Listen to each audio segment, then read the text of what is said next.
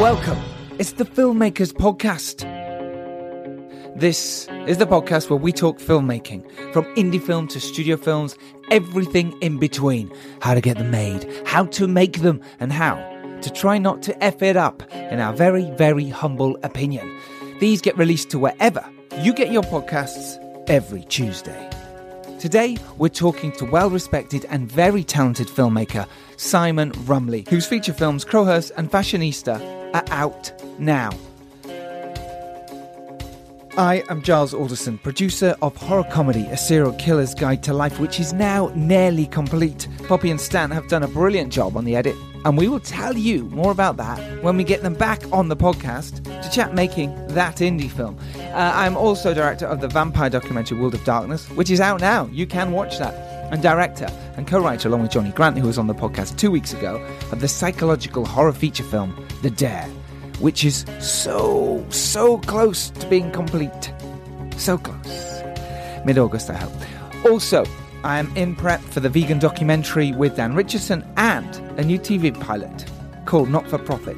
And I am producing Marcus Harben's new feature film Cassette, which is casting this week and will be going into principal photography in August. Exciting times, yes. Sometimes it does all happen at once and you have to make hay while the sun's shining, that old saying. But it's true. And as much as it might be frightening to make a feature film or feel like you have too much on your plate that you can't do it, you can do it. You can, I promise you. Surround yourself with the best people you can and go out there and make your film. Go out there and make it happen. Because as independent filmmakers, we all know, right, that finding money to get your film done can be pretty difficult. Sometimes you don't even know where to start. So our friends at Raindance were wondering, what if you could pack as much information about basic financing tools as you could in one class? Then they would do that, right? So that is what Movie Money is about. Movie Money. It's an evening class that outlines the basics of film finance. So, if you actually want to get your dream project made, surround yourself with the best people. And then make sure you join Raindance on Tuesday the 7th of August, 6:30, at the Raindance Film Training Centre. And remember, because you listen to us, and because of our wonderful relationship with Raindance, you can get 20% off when booking with our exclusive discount code, RDPodcast20. That's correct, RDPodcast20. Write it down, go to the Raindance site, click on the link, or click on the link in the show notes, and you can get 20% off that. What filmmaker doesn't want that right now? I would be there if I wasn't in Sweden. I'm gutted, I'm not going to be there. I had to do it on that day. But that is life. And as I say, you have to make hay when the sun is shining. So anyway, that link is in the show notes. Get involved in that. Our segment called the Indie Filmmaker Shoutouts. Yes, we want to support you all, and you support us. The shoutouts this week are to Xabier Saavedra, who messaged me to give me a shoutout. Who messaged me to ask for a shout-out for his film Another Luna, which is on Kickstarter now. It's a short, magical realism film about Luna. She's an 8-year-old girl who struggles to connect with her mum, thus turning to a doll for affection. The link is in the show notes. Support Xabier if you can. Support him. Follow him on Twitter. Like, share, do what you can. Speaking of which, do keep spreading the word about this podcast. Really, we do appreciate those who have done that so far and passed it on to other filmmakers. We know you're doing this. If you're not, please do. Anyone who's interested in filmmaking, say, I like this podcast. It's all right, you know. You can learn bits from it. There's a couple of episodes you might dig. Do that, please. It means the world to us, and we keep spreading the word, and more people know about this podcast. And remember, if you've got anything to promote, then email me. DM us at filmmakerspod or me at Giles Alderson, and we will give it that love it deserves. Right, subscribing time. Subscribe on iTunes. If you haven't already, do that now. We're also part of the brilliant people at Podfix Network, and you can find us there. Other shows on the Podfix Network you might like include Fan Counters, the Gravity Beard podcast, Shaken Not Nerd, and Weird With You podcast, to name a few. If you love your podcasts, get over to podfixnetwork.com and get listening. We're also on Spotify, Britpodstein, the usual places. You can find us wherever you get your podcasts. You're obviously listening to this now, so you're obviously getting it on where you get your podcasts. And tell your friends. Okay, so here we go. I was lucky enough to sit down with the legend, the wonderful filmmaker that is Simon Rumley. and I sat down with him at Just Voices Studios, which is our wonderful home for the Filmmakers Podcast, and they are amazing there. I promise you, if you want your voiceovers done, you want your ADR, or you want to do a podcast, contact them. It is justvoicesagency.com. They also run a voiceover agency. So if you need some brilliant guys or girls to do your voiceovers, contact them. So without further ado, here's my chat with the wonderful director Simon Rumley, where we talk about how he made his latest feature films, Crowhurst and Fashionista. So in the words of waiters and waitresses all over the UK right now, which is slightly annoying, when you get your food, enjoy. But I mean it. Enjoy. So joining us today to talk about filmmaking is Simon Rumley. Hello. Hello. How you doing? All right? Very good. Very good. Now, Simon's feature film credits include Club Le Monde, Strong Language, The Truth Game, The Living and the Dead, starring Roger Lloyd-Pack, Red, White and Blue, which starred Noah Taylor, Mark Senter and Amanda Fuller. He's done segments in the features Little Death, which starred Tom Sawyer and Kate Braithwaite, The ABCs of Death, produced by Tim Leake, and 60 Seconds of Solitude in Year Zero. He directed Johnny Frank Garrett's The Last Word, feature film starring Sean Patrick Flannery, the recently released Fashionista, and Crowhurst, which is based on the tragic real-life story of amateur sailor Donald Crowhurst. And very recently, he filmed Once Upon a Time in London, starring Jeff Bell, Lee Gregory, Terry Stone, Kate Braithwaite again, Michael McKell, and Jamie Foreman. It's quite some career, and we are delighted to welcome to the Filmmakers Podcast, Simon Rumley. Thank you very much. Nice to be here. It's a pleasure to have you, honestly. It's a great career. You've been working for a long time. And this podcast is all about helping indie filmmakers get out there, start making films, carry on making films. And we want to support them in everything they do, and they support us and how they carry on in their careers. So let's start at the very beginning. How did it begin for you? You started out as a runner, is that correct? Yeah, I went to university, studied law. I didn't become a lawyer. You started law? Yeah. Wow. I didn't obviously become a lawyer. I pretty much woke up when I was 19 or 20, literally one morning out of the blue, and I thought, I think I'd quite like to become a film director. Really? But, yeah, I was literally like, it really was out of the blue. And I thought, you know, back then, I mean, even now, it's not the easiest job ever.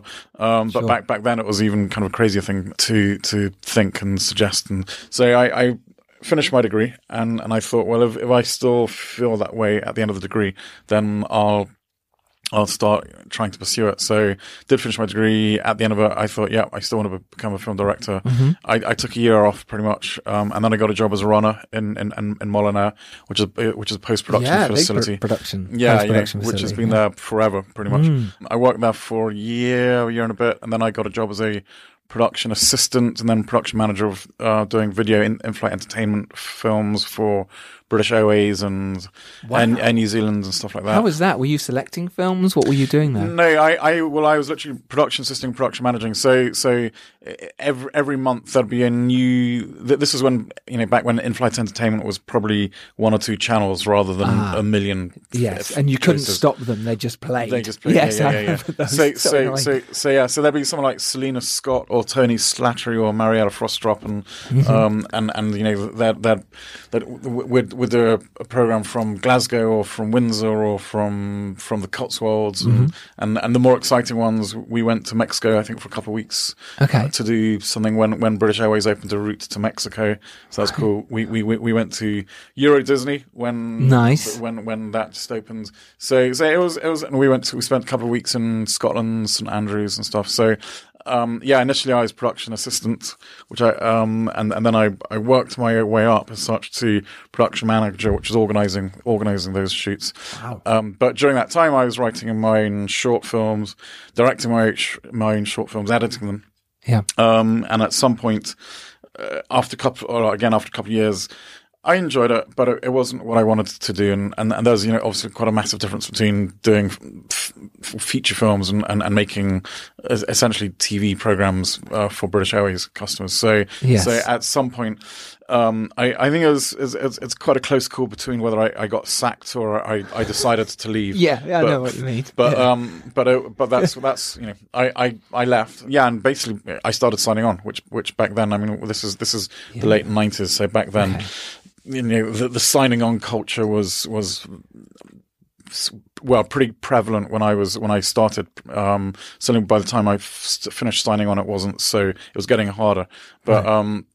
And during that, I think I did a short film, and then I started writing features because I've always written my own I've always written. So okay. as a director, it's easier to get stuff off the ground if at least you can write. Well, you own the rights for one thing. You don't have to get options out on things, and they elapse, and you're like, oh, I've worked so hard on this for 2 years. Yeah.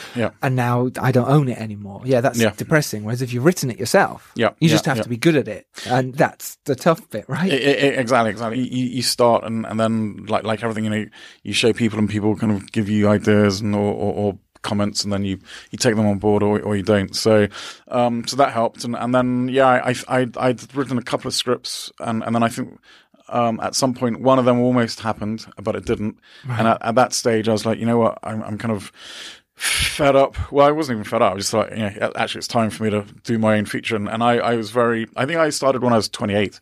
So at that point, this was again the kind of heyday of American indies or the last hurrah, as I read that I'd said in a recent interview, when there was Kevin Smith with Clarks and Robert Rodriguez with Mariachi, and there was Slacker with Richard Linklater, and all these films had been done for pretty much, next to no money. Robert, literally nothing. Literally, $7,000, wasn't it? He sold his body for it. Yeah. So, so that's what happened. And my granny had died at some point, and I had like £4,000. So I basically used £4,000 to finance my own first feature, which was called Strong Language.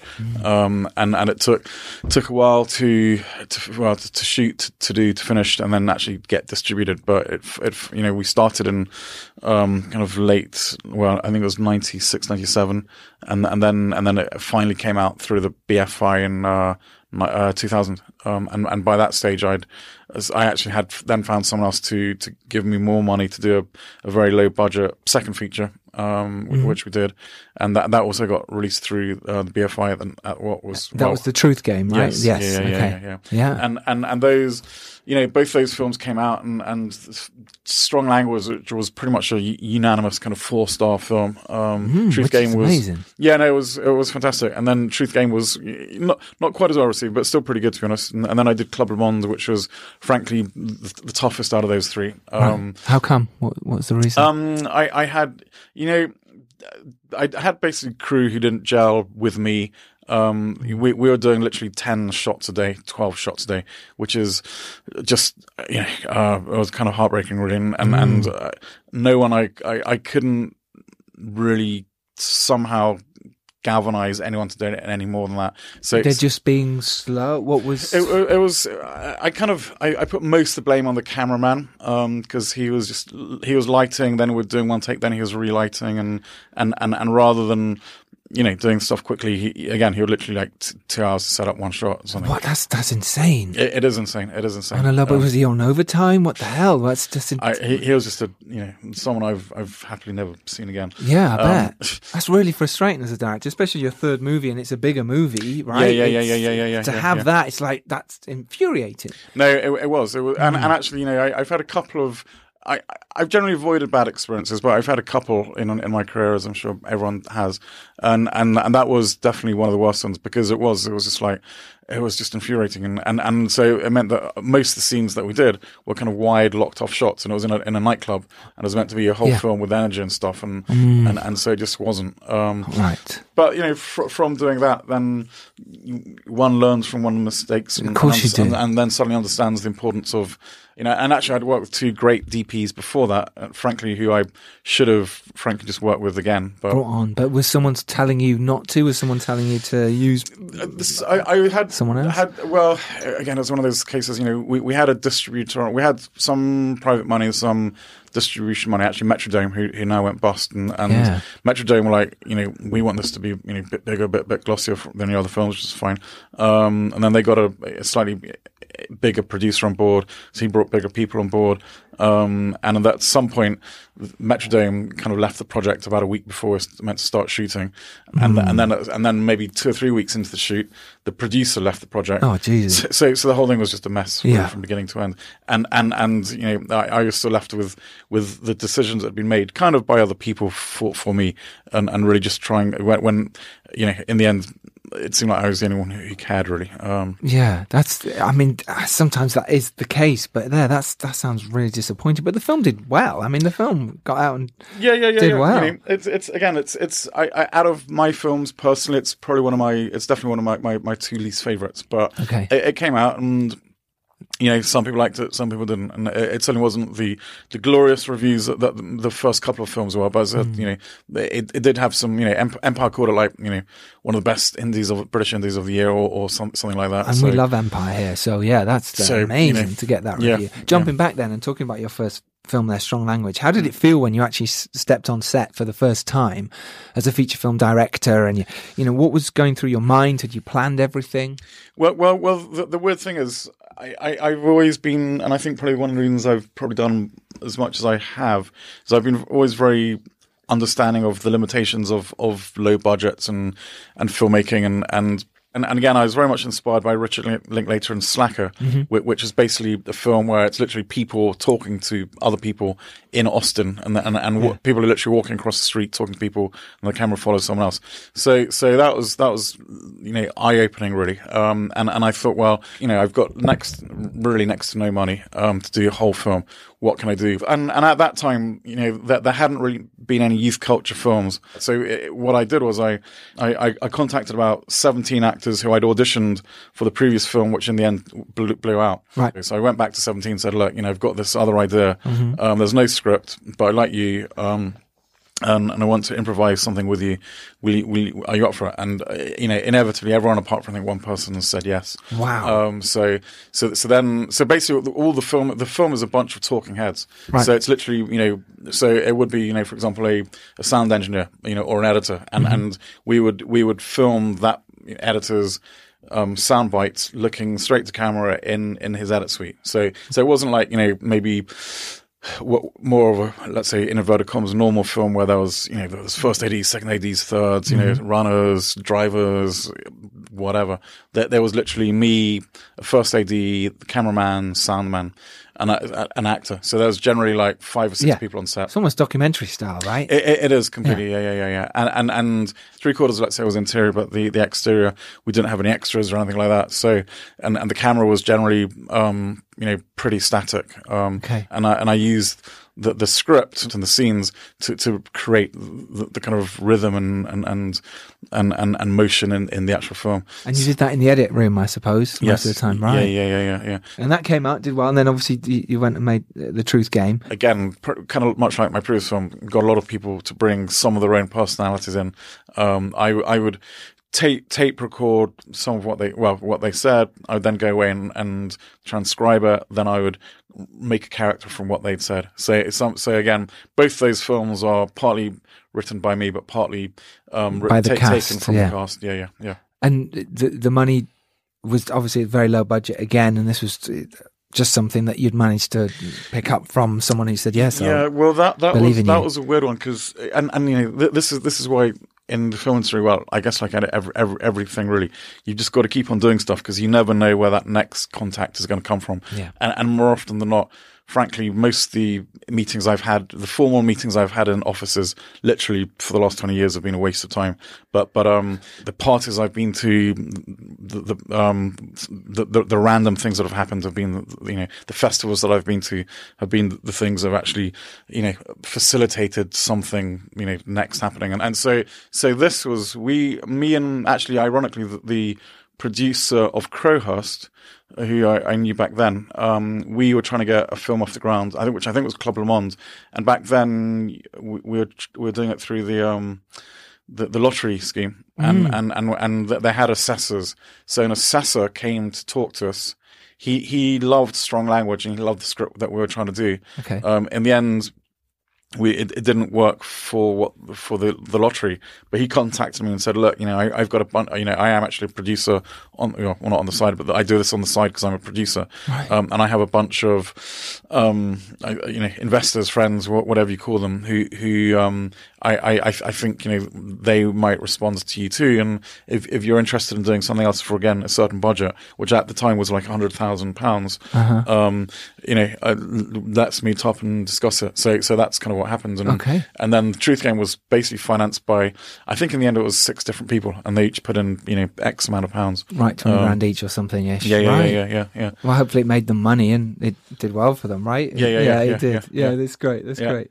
So off the back of Club Le Monde and that actually quite disappointing time, you took some time off, and then you came back with The Living and the Dead, which starred Roger Lloyd-Pack, which is, you know, people still talk about this. It's a great film. It's done really well. Yeah. Talk about the process of making that and actually, you know, solidly working with actors and making something you're proud of. Yeah. Well, so basically what happened was both my parents died within the space of 6 months, and I, as an only child. So that, you know, both came completely out of the blue. So that kind of knocked me, you know, for side, you know, for six kind of thing. And as well as that, you know, had a house to deal with, and had to, you know, work out what to do with that, and you know, all the wills and all that kind of stuff. So that was a bit kind of, you know, crazy to say the least, and certainly wasn't really in a, you know, a creative headspace. Yeah. Career wasn't my thing at all at that point. So how The Living and the Dead came about is that my aunt my mum's sister was looking after my mum, and she was, you know, under stress and drinking a bit and smoking a bit, and she had sciatica as well. And I remember being in my mum's living room at the time and just looking at my mum and my auntie and just thinking, you know, I'm the living in the home of the dead. And I thought, hey, that's an interesting idea for a, you know, title for a film. And then so I actually tried writing when my mum was dying, and I managed about 10 pages, but wow. But couldn't really finish it. You know, just didn't have the mental concentration. And at some point, I think at the end of that year, which I guess was 2002, then I think the year after then I was like, okay, you know, I've got to get back to normal, you know, some kind of, you know, normality and stuff. So then I think I rewrote it. Finished it. I then again randomly met Nico Hagen through a friend at BAFTA, and something I wasn't going to go to. My friend said, "Yeah, just come along." My friend Tom Waller, actually, who's a director at the time, and then he moved to Thailand, and he ended up producing the Mechanic 3 and stuff like that. Right. Okay. So it's all kind of weird how interrelated it is. It is. But I met Nick, and I said, "Hey, actually, I've got this thing," and he said, "Oh yeah, send it to me." So he read it and said, "Yeah, it's pretty crazy. I'm up for doing it." So we then sent that to a few people, and then we got some money to do a pilot through the lottery. Mm-hmm. But that didn't work out because they didn't really get what it was doing. So that was for something else. And then we had a meeting with this, and that didn't work out because we in the end took it away from them because they were just arguing about what the film was about and how it should be. And me and Nick were sitting there going, hang on, we're the ones making it. Exactly, this is our film. Yeah. So then we didn't pursue that. And then, again, another random encounter I met, I was at Berlin, and I was at the some kind of British film party, and I met a German producer called Carl Schoenfeld, who lived in England, London, and then he was just starting something with Raindance with Elliot Grove. Yeah, with Elliot Grove, great. Yeah. And Carl had seen my first 3 films and loved them, so he was like, "Well, I'd love to work with you." That's super. That's nice, isn't it? That if someone has seen your work and goes, "Yes, I want to work with you." It is. Yeah. So nice feeling. No, it was fantastic actually. So yeah, so then we went to Carl, and he was like, "I love this," and then from there, Elliot, you know, started pulling a few people in and did a few rewrites, and in the end, I have to say it was Elliot that he knew some Indians who wanted to get into film, and I'd just done a short film with Greta Scacchi, so everyone was quite excited by that. Okay. And the script, which I didn't write, had won some kind of new British short screenplay competition thing, and the film then won best film at Sitges, which is like the world's biggest genre. Yeah, my festival. World of Darkness was there this year. Oh, great! Yeah. It's a great festival. Yeah. No, it's an amazing festival. And so and then it all came from there, and then in the end, these Indians basically financed the film. Right. The Living and the Dead. But yeah, again, completely random. You know. Totally random. And the film's done incredibly well. It did 40 festivals. Yep. Described as Variety as near brilliant. Yes. That's always nice. Yep. It won almost 25 awards, including Best Film, Best Director, Best Actor, Best Makeup at the Austin's Fantastic Fest as well. Yeah. It's great. And then from there, you were like, look, I'm on a kind of a roll here. I'm doing well. And you went to do Red, White and Blue, which starred Noah Taylor. Yes. Yep. How was the process behind that? Because it premiered in Rotterdam. It's The Darker Side of Humanity with bone-chilling results is sort of what it said. Again, something you'd written. Yes, absolutely. So basically, I don't know how other people find it interesting, but I find it endlessly fascinating. So with The Living and the Dead, that also premiered in Rotterdam. Did a lot of festivals, and I pretty much spent, certainly I'd say 18 months kind of doing the festival circuit, because I didn't, well, my parents had died. I didn't have a family, frankly, didn't have any real responsibilities. I'd done this film that kept getting invited around the world. So I went everywhere from Argentina to Korea to South Africa to America to all over Europe, and at other people's expenses. So I was like, well, I don't know if I'm ever going to get this chance again. Sure. So I, as much as I could, I went to most of these festivals. Wow. And did you find them useful? Was it a good experience? Yeah, no, I mean, they're all. You go to a festival, you go to parties, you get drunk, you meet people. I mean, you watch films. Yeah, try not to watch your one again, isn't it? It's like, I've seen it now, can I? Yeah. I'll introduce it, but... Well, no, exactly. I generally don't watch my films after I've done it. Sure. So is it useful? You're never really quite sure. But that said, so I went to Austin for Fantastic Fest, and... Sweat the board. Yeah. Well, and ended up staying with Tim League and his wife Carrie, and so Tim League is a producer. Well, he's a producer, and he also owns a bunch of cinemas in America called the Alamo Drafthouse, so he set up Fantastic Fest. He owns now 40 odd cinemas in America. He's a producer. He's an all round amazingly great guy, and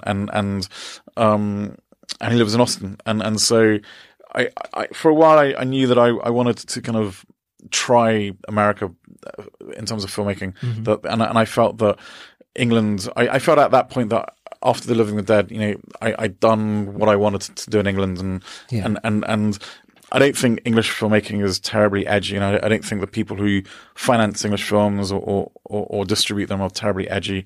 And I just felt there was more interesting stuff as a general rule going on in America. Yes. And I guess I was still keen to do slightly more edgy films. So I always wanted to shoot a film in America, but I guess like most English directors probably.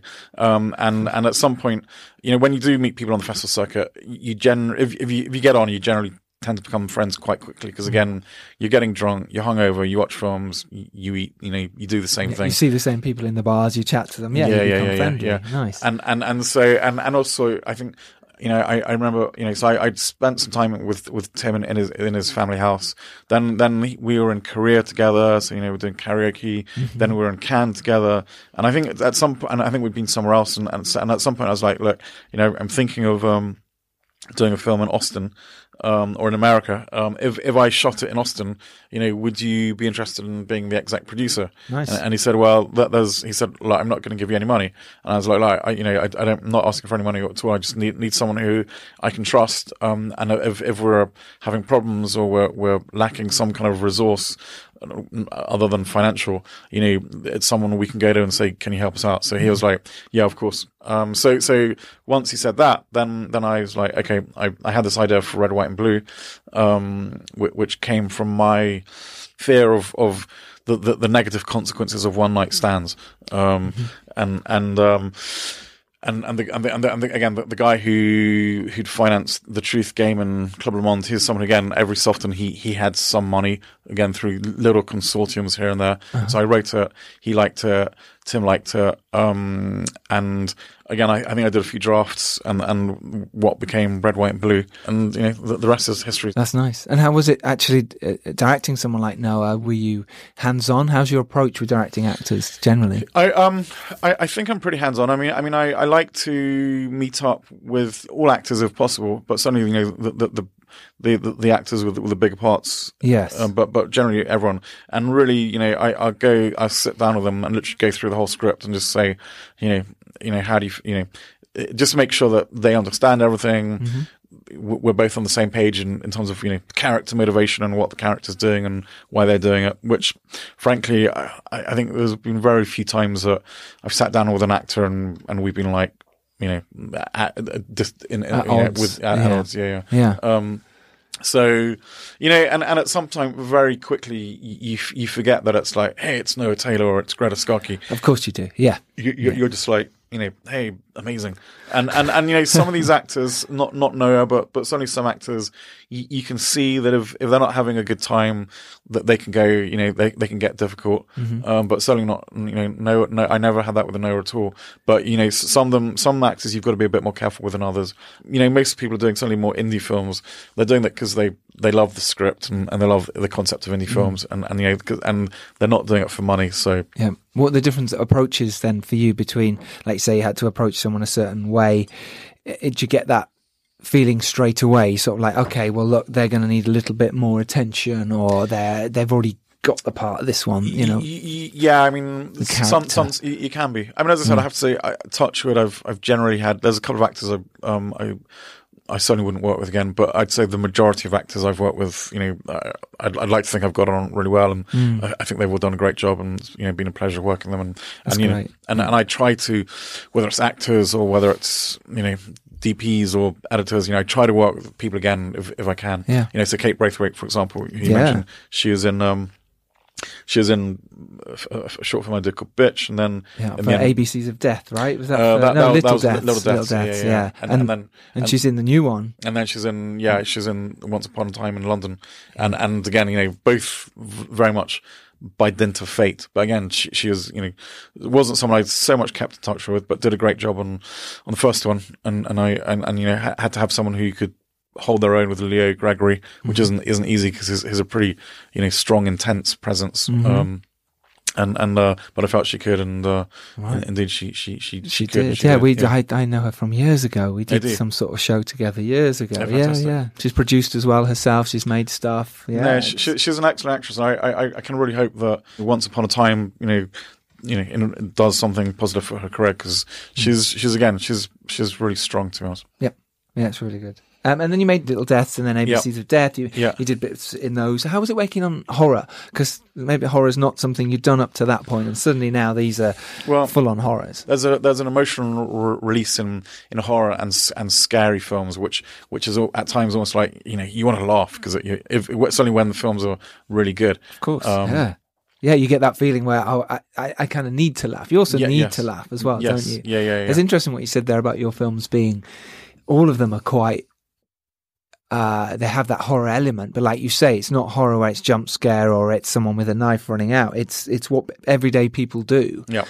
When it just, something snaps, something clicks and changes. Fashionista is a perfect example, which we'll get to in a second. Yeah. I just want to, before we get there, I want to talk about The Last Word, because The Last Word is just sort of a Hollywood film, if you like. Yeah. Johnny Frank Garrett's Last Word. Yeah, Johnny Frank Garrett's Last Word, yes, absolutely. Which is, you know, about the guy who was executed in Texas in 1992 for rape and murder. And obviously deaths involved there and murder in there. And that was producer Frank Mancuso, who did Species, Roading, Internal Affairs. Yeah. How was it then jumping from sort of the indie film level, making stuff in Austin, them doing ABCs of Death and bits and pieces here, to suddenly going, right, cool, here's my nice big Hollywood movie? What was the jump there? It was, in reality, probably the worst film experience of my life. Really? Yeah. Oh, go on, tell us. Well, I mean, basically, we shot a script which, frankly, was not ready. And was this your script? No. So I was allowed. I wrote a version of it which the producers didn't like, and then the producers at that time, we had some really great distributors on board who I think at that point had distributed Insidious, Drive, The Evil Dead, and Looper. So they were like the coolest. Yeah, yeah. Cool as hell. Yeah. So I got this job. And I was like, oh my God. And you know, they were talking about releasing the film on literally 3,000 prints and stuff. So I was before you'd even made it. Yeah, you know, on the script before we'd made it. Wow. Yeah, no. So at the point, it was, you know, I was like, oh my God, this, you know, this is the break. How did you get it? How did you get the actual? I have a manager. Well, I at the time I had an agent and a manager. I've since sacked my agent, but I still had a manager, and I think the production company were talking to him, and he said, "Oh, actually, you should try Simon." So I read it and I watched the documentary and I liked it. So then I spoke to them and kind of pitched my ideas, and they loved them straight away. And really after that, that was it. They didn't go with anyone else. Right. So all this was done over the phone, which again, you know, never happened before. So I literally got the job off of 3 phone interviews. Wow. So they're not met you in person. That's kind of incredible. No Skype at that point either. No, exactly. Yeah, so it was literal phone calls. So yeah. So it was costing a fortune, but worth it. It was. And one of them I was in, I was actually skiing at the time in Zermatt, actually.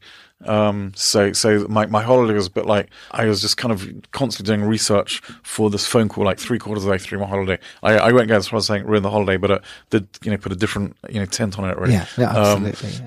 So I got the job, and then at some point, you know, they flew me over to LA, and I had an office on Radio Drive, and living the dream.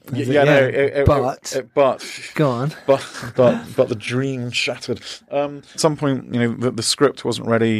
The producer then fell out with the distributors, really. They remained friends, but they couldn't agree about the script. So Frank was like, "Well, we're going to shoot it anyway," and they're like, "Okay, well, fine. You know, show us when you finish." Mm. So then we shot it, even though, frankly, I didn't think it was ready. But it was either, you know, if I'd said no. I didn't even see the final script until I started pre-production. So by the time I'd actually got to America and we shot it in Louisiana, literally the day I arrived was the day I got sent the script. It was. But anyway, so I thought, fuck it, I'll shoot it. And, yeah, because like you say, if you'd said no, they'd have just gone, oh, well, we'll get someone else, right? No, exactly. So I thought, you know, if I die tomorrow, you know, I can at least say I've made a Hollywood film. Mm-hmm. So basically, we shot it. You know, shooting was actually fine. We then were in New Orleans for 5 months editing. That process was fine until at some point we had a test screening, and then things started kind of. We then reacted to the test screening, and the short story is we locked picture, and the film was, I thought it was okay. But I didn't think it was that good. But I felt it could have been better. Mm. But given how things could have been, I was like, you know what? I'll make peace with the fact that it's okay. But then at some point, even though we finished the film, literally locked it, sandboxed and everything, then Frank decided to recut it. Oh, and so which even then I was like, well, without me and without the original editor, Exactly. And you're back in England. I'm back in England. God. So this is exactly it, and I'm kind of like going, "Are you fucking crazy?" Mm. But you know, there's nothing I could do as a director. No, there isn't. Yeah, you don't own the rights. You were just hired hand in a sense. No. So again, I was like, well. Maybe it can, you know. Maybe it will get better. Maybe some editors will come and, you know, make some sense out of what didn't make so much sense. In the end, so they recut it, and it went from maybe a kind of, you know, a kind of 5 out of 10 to, in my opinion, about a 3 out of 10. Right. Okay. And I, you know, throughout this period, I really was thinking, oh my God, maybe I've just made a big mistake. Maybe I should stop filmmaking. Maybe I'll just become a novelist, especially because I write. Yeah. And then, luckily, as what happened, everyone else thought the film was appalling, and no one bought it. So in the end, I have to say, Frank, to his credit, said, you know what, you know. We fucked up, but if Simon wants to recut it, then, you know, he can do whatever he wants with it. Wow, I didn't expect that to happen. No. So that was a year later. pretty much. Shit. Well, that was 8 months after I think pretty much locking picture, and I was and so you went, yeah, I'll do it. Give me this fee, and then you just handed in the other version. Well, no. So it's basically, you know, I was like, okay, and then it took literally almost another year to do it because it took us about 6 months to actually get the footage for various reasons. So the whole thing essentially took pretty much 4 years. And then I re-edited it with, and again, because I was friends with the editor, mm-hmm. You know, he very, very, very generous did it. You know, we had to send him to LA to actually pick up the footage because no one in LA knew what it was or where it was, and it was just a catalogue of, you know, it's craziness really. And because your now heart isn't fully invested, you're kind of like, okay, no. Well, I'd rather get a better film that I've made out than not. So you're just in that. But you know, I was like, you know what, you know, I think this film can be okay. So part of me was like, you know, we'll salvage it to a point. Yes. And then so we did, and then the craziest thing happened. We got into South by Southwest, and you know, Paradigm were selling it, and. And, you know, they were going like, oh, my God. Wow. And I was literally, you know, when being in the kitchen and getting, I think, a text from my manager saying, we're in. Because we knew we were down to the last few. And I think, you know, we were on the cusp. And you know, there's usually, you know, a bit of politics here and there that go on with these things. And I got the text. I was like, oh, my God. And I was just like, it was one of those most amazing moments. Because this three and a half years of just saying this could be better, no one listening to me at all, and then finally being given the complete creative freedom and making it better to the point that we got into, you know, probably, well, the second largest festival in America was like amazing. It must have been, and Frank Mancuso Jr. must have been really pleased. In the end, he was. You know, I mean, we remained friends throughout the whole process. You know, he's inevitably got a bit, you know, terse at times, but you know, he's a good man at heart, and you know, I don't think many producers would have just said, you know what, just do what you want. No, they wouldn't. So I really appreciate him doing that and respect him for doing that, because I don't think it was an easy thing for him to do. And whilst I would say that he, you know, he made creative, you know, mistakes throughout the whole process, he still did what he thought was best, kind of thing. So he was, you know, so everyone was happy, and we went to South by Southwest, where again it got a kind of, you know, it got a mixed reaction. And I don't think it was helped by the fact that it's essentially an anti-corporal punishment film set in Texas, which is one of the key, you know, corporate punishment, you know, gun capitals of the world. Yeah. But then again, you know, we played around Europe. We did Fright Fest, where it went down amazingly way better. It's almost like it was a different film, the reaction. Right. So it's so bizarre. And bizarre, isn't it? Yeah. And I think in Croatia, we got like the runner-up audience award for best film, and same in Estonia. So it was just a bizarre experience throughout. And what could you tell other filmmakers out there, what you learned from that experience to hopefully not have other people go through that? I don't think there's anything I can tell, really, because producers are their own beasts, well, apart from produce your own film, which I've generally done, but then, you know, I can produce my own films to a certain level, but I certainly couldn't have, you know, got the budget that, let's say, that was for Johnny Frank Garrett, because I don't have, you know, those connections really.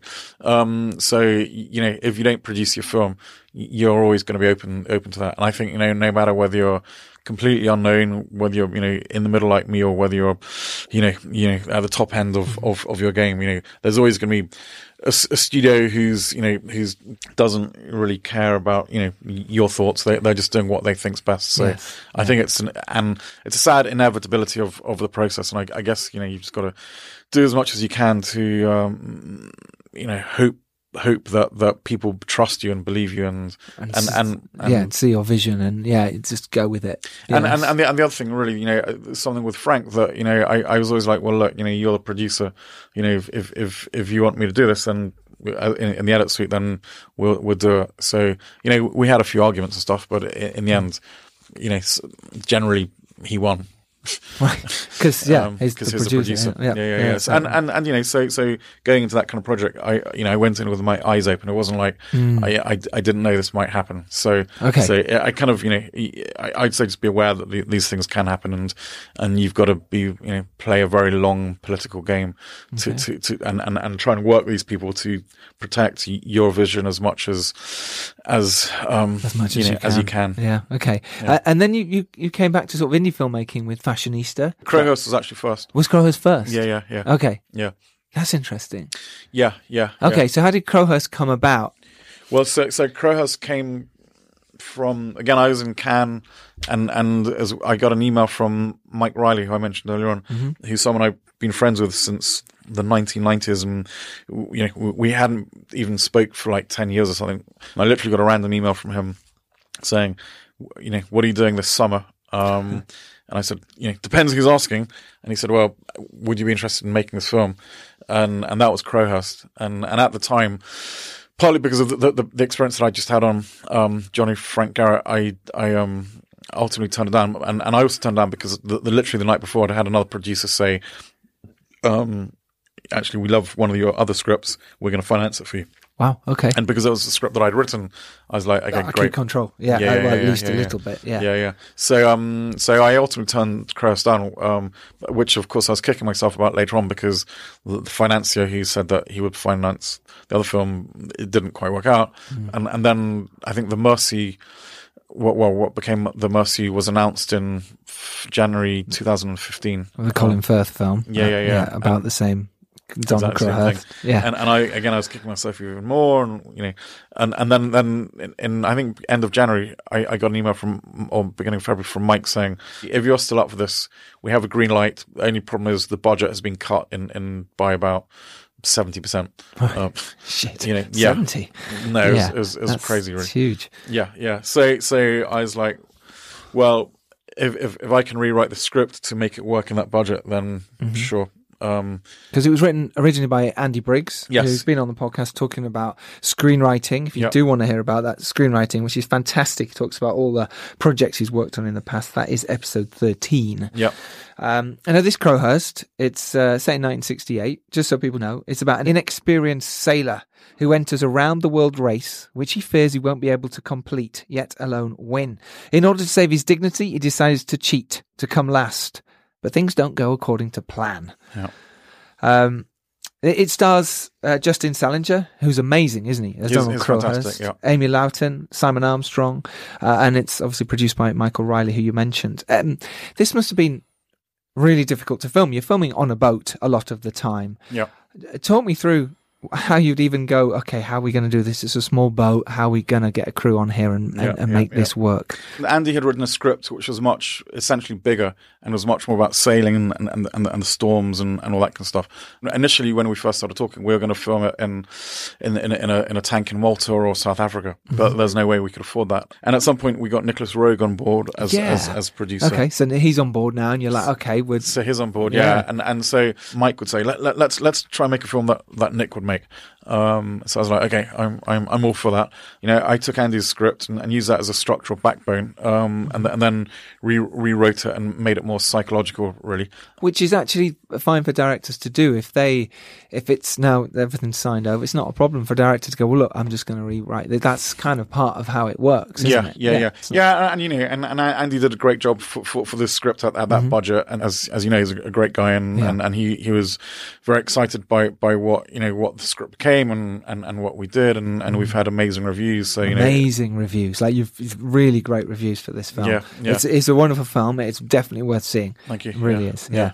And so basically, it was more psychological. It was more about a man's descent into madness, basically, which is what happens.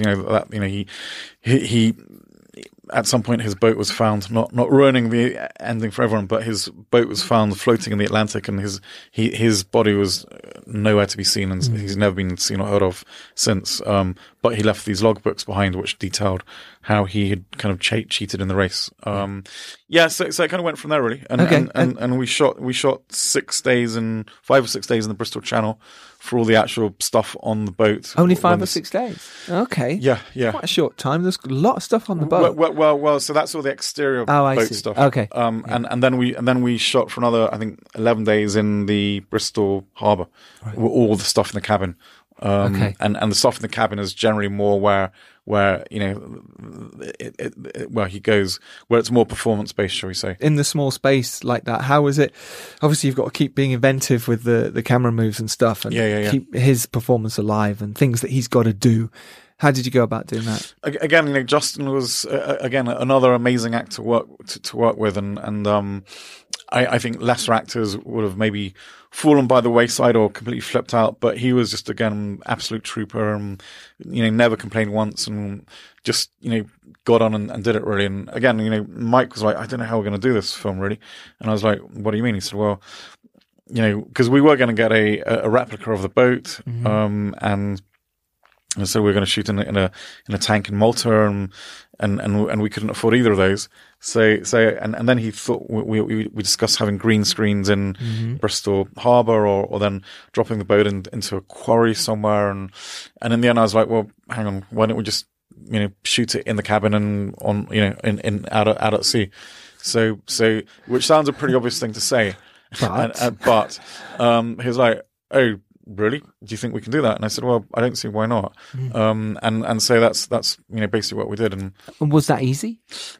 Shooting at sea is kind of everything you hear about shooting at sea kind of was the case. And it certainly takes a good day to kind of get used to it. And we had added problems because we were shooting in Bristol Channel, which is the second most strong current in the world. So we would get to some point, we'd be ready to shoot, you know, whatever scene. And then the skipper of the boat was like, got to turn around. And we're like, what are you talking about? We're just about to start filming. And we're like, no, but the land over there, it's only 5 meters and we'll crash if we... So then we'd have to go, oh, for God's sake. Yeah. Then, you know, then spend another hour or half hour going back to where we should have been. Right. And then starting the whole thing again. So it really was like, you know, you have no control over it. And of course the weather is... I was going to say, the weather, sun or rain and continuity. Yeah. So it was very much thinking on your feet and really just adapting to the situation as much as you possibly can. So were you in another boat to the side with the crew? Or? So, sometimes yes, sometimes no. Okay. So you know, there is some stuff with Justin on, you know, close-ups of him steering, you know, helming the boat or messing with shackles or pulling ropes and stuff. So all that we are on the boat. But then there was obviously wider shots of the boat when we were off of it. Okay. So a bit of both, really. Right. We filmed most of what we needed, not all of it. But what I did do is like, okay, fuck it, we're just going to film everything as much as possible. So there's quite a lot of... So one of the reasons the film is quite choppy in a way, you know, it's a lot of quite short, you know, short things and quite a lot of visual interjections. And that's partly because we just filmed lots of stuff and you know, just improvised really, you know, with him drinking and flicking stuff off the boat. Is that lovely stuff. That was one of Mike's ideas. Nice. And so, you know, a lot of it's script, but a lot of it isn't. In the edit, then we started making it a bit more linear and thinking more about Nicholas Roeg, and because we didn't have such a linear script to follow by that stage, it became more easier just to put stuff in and mess around with it. Obviously, with The Mercy coming out at the same time and it being the same distributors. Yeah, Studio Canal, who bought your film because they're releasing The Mercy. How was that for you then when you know, with both films? That was a big shame, basically. The whole idea when we started off was to go up against them, you know, and really just release the film when they released it and see what happened. Yeah. Because we knew that we weren't going to be able to make this glossy BBC kind of, you know, beautiful film. And I haven't seen The Mercy, but you know, from what I can gather, that's what it would be. It's a glossy, well-made, big production film. BBC film. Yeah. Sure. So there's no way we were going to, you know, if we try to do that, then we'd have... Yeah, second best. People are going, you're just trying to copy. And yours is so different. It's just a totally different take on the story. Yeah. But in terms of the actual thinking, oh, God, I mean, in one way, you're sort of on the back of their publicity. But was the other side you thinking, well, Studio Canal could just chuck this on the shelf? Which is pretty much what they did, to be honest. Okay. You know, we so the idea was to go up and be released at the same time by another distributor. And we had a few offers, and they in the end got. But our financier, for whatever reason, decided that he wanted to work with Studio Canal, and so he sold it to them.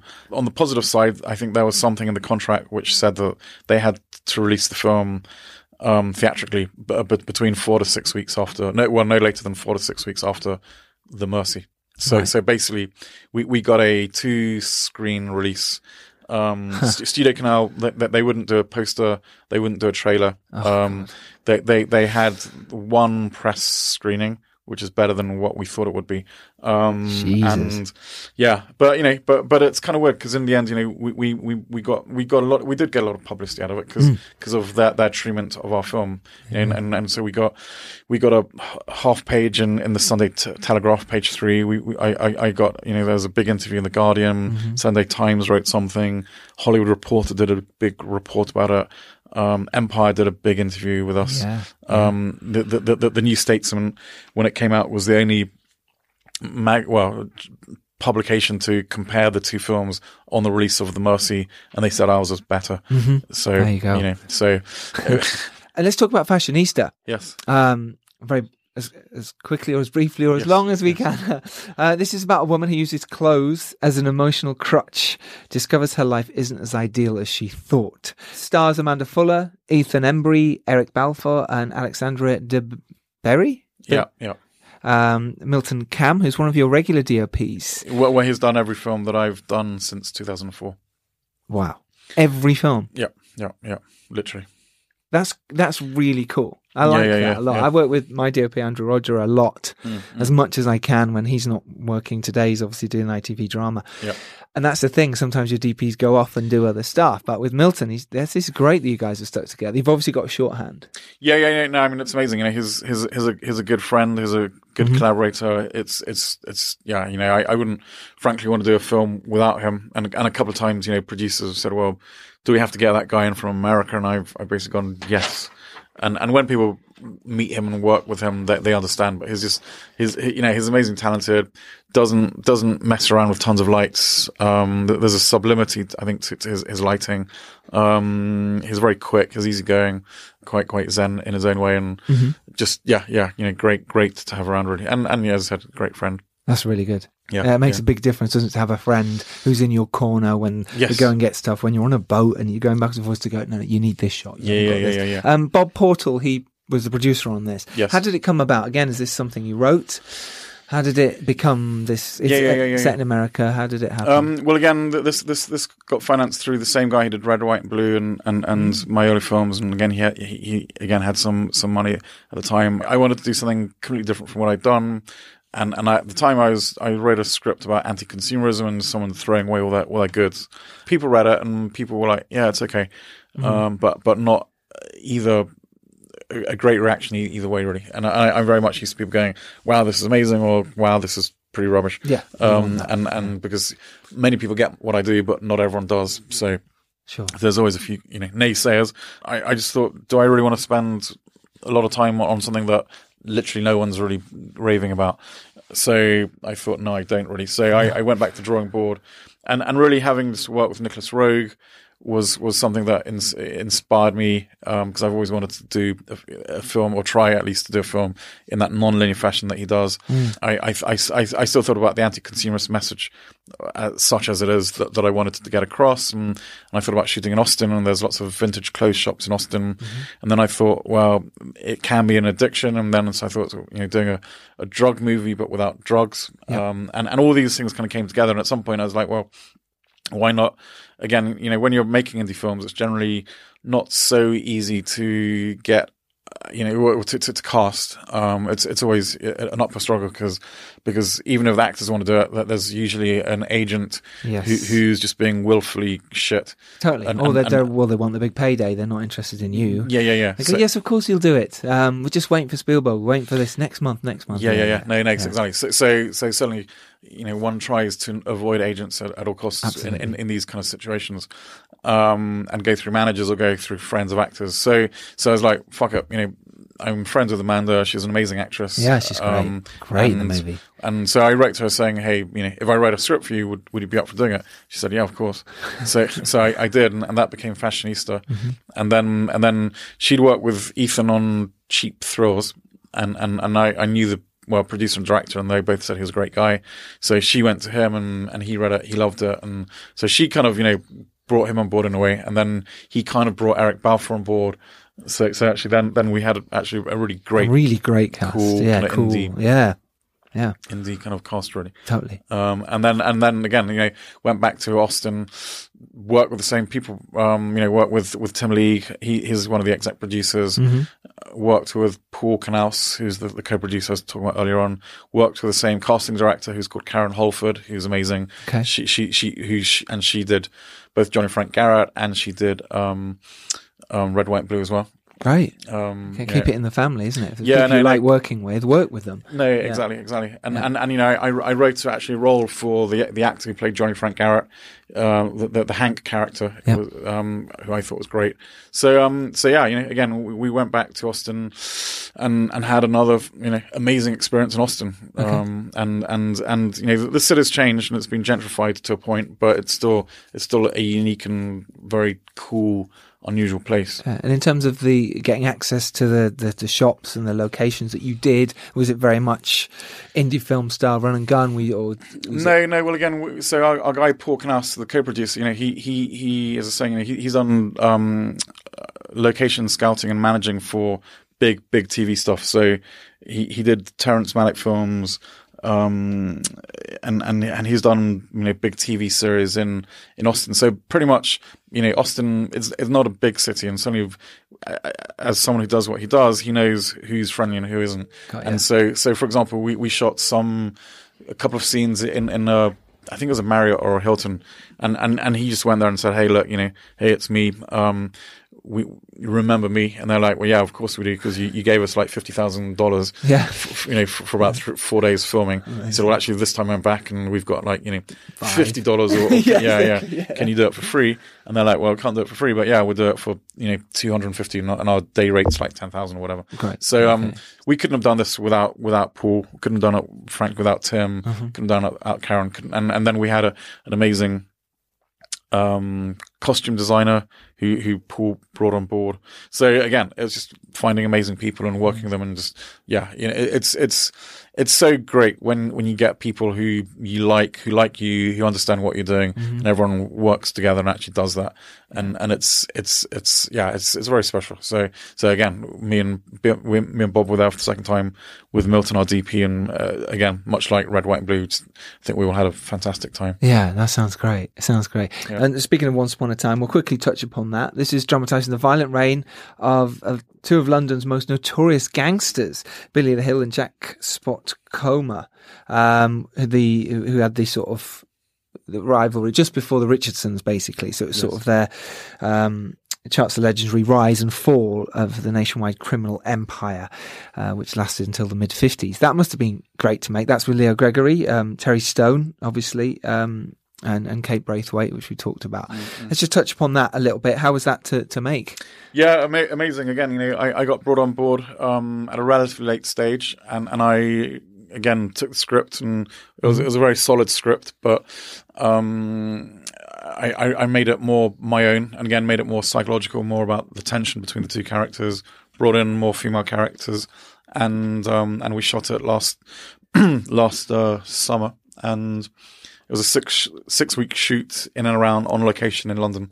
Okay. And again, you know, I don't know, there's something like 220 scenes, so it was a lot. Jeez. Lot of locations.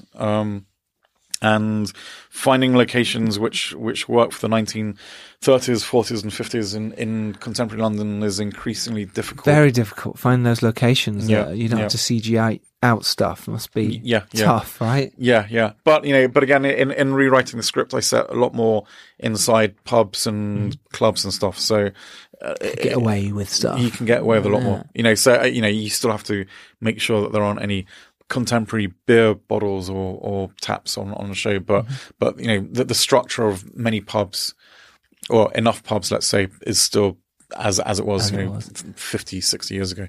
So just in terms of rewriting the scenes for pubs, that kind of helped a lot. Yeah. Is it something you like to do, is rewrite, sort of put it into your own voice, if you like?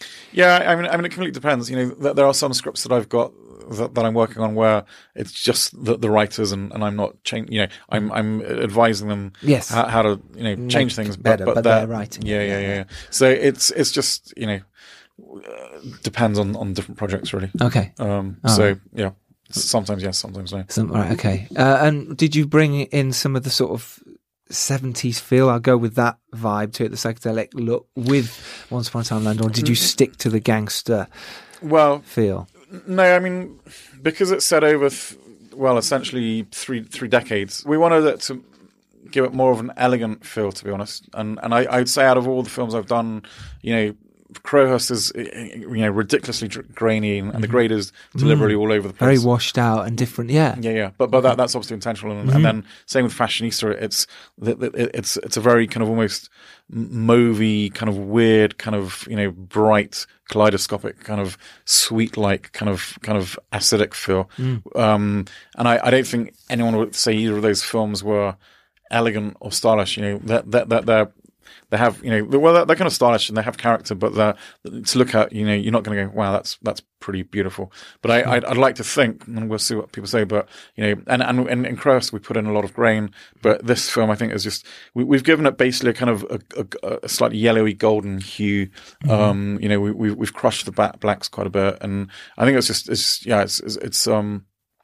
I think, we've gone with a slightly archaic feel, but more a kind of, a beauty about nostalgia rather than a kind of anything else really. Okay. and the clubs are very dark and dingy, but there's some kind of romanticism about it, I think. Great. Can't wait to see it. It's in post now. Yeah. I mean, we should be finishing. I mean, we've been in post for a while, but we're we finished The Grade, we finished the VFX. I think there's just a couple of music tracks which have to be cleared, and that's it basically. Right. So that should be out later this year sometime. I hope so. Yes. Yeah. Great. Yeah. Exciting. Yeah. Fashionista, where can people see that now? That's now on digital, VOD, Sky, iTunes, Hulu, all that kind of stuff really. Great. All this will be in the show notes, by the way, so if you want to see the trailers for all these kind of things, you can watch Fashionista. There'll be a trailer soon for Once Upon a Time in London, I imagine. Soon. I mean, probably not for a while. No, I'll put links to all of Simon's work in the show notes, so do go watch some of these. Go watch his back catalogue. Honestly, he's a great filmmaker. It's definitely worth learning from. Simon, thank you very much for your time. My pleasure. Really appreciate it. Remember why you're doing it, guys and girls. If it's for the love, don't get too stressed. If you're doing it because you want to earn money, then don't get too stressed. It's filmmaking, although ridiculously hard, is a blessing.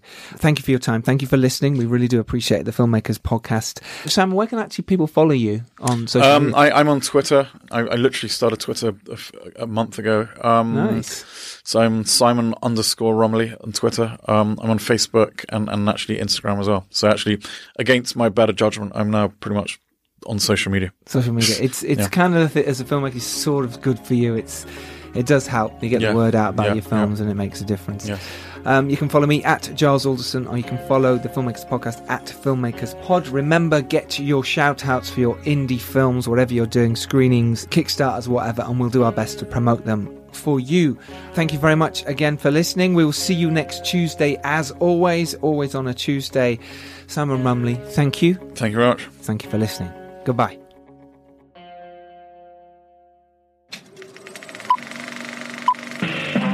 This was a podcast from the Podfix Network. You can check out more shows like it at podfixnetwork.com.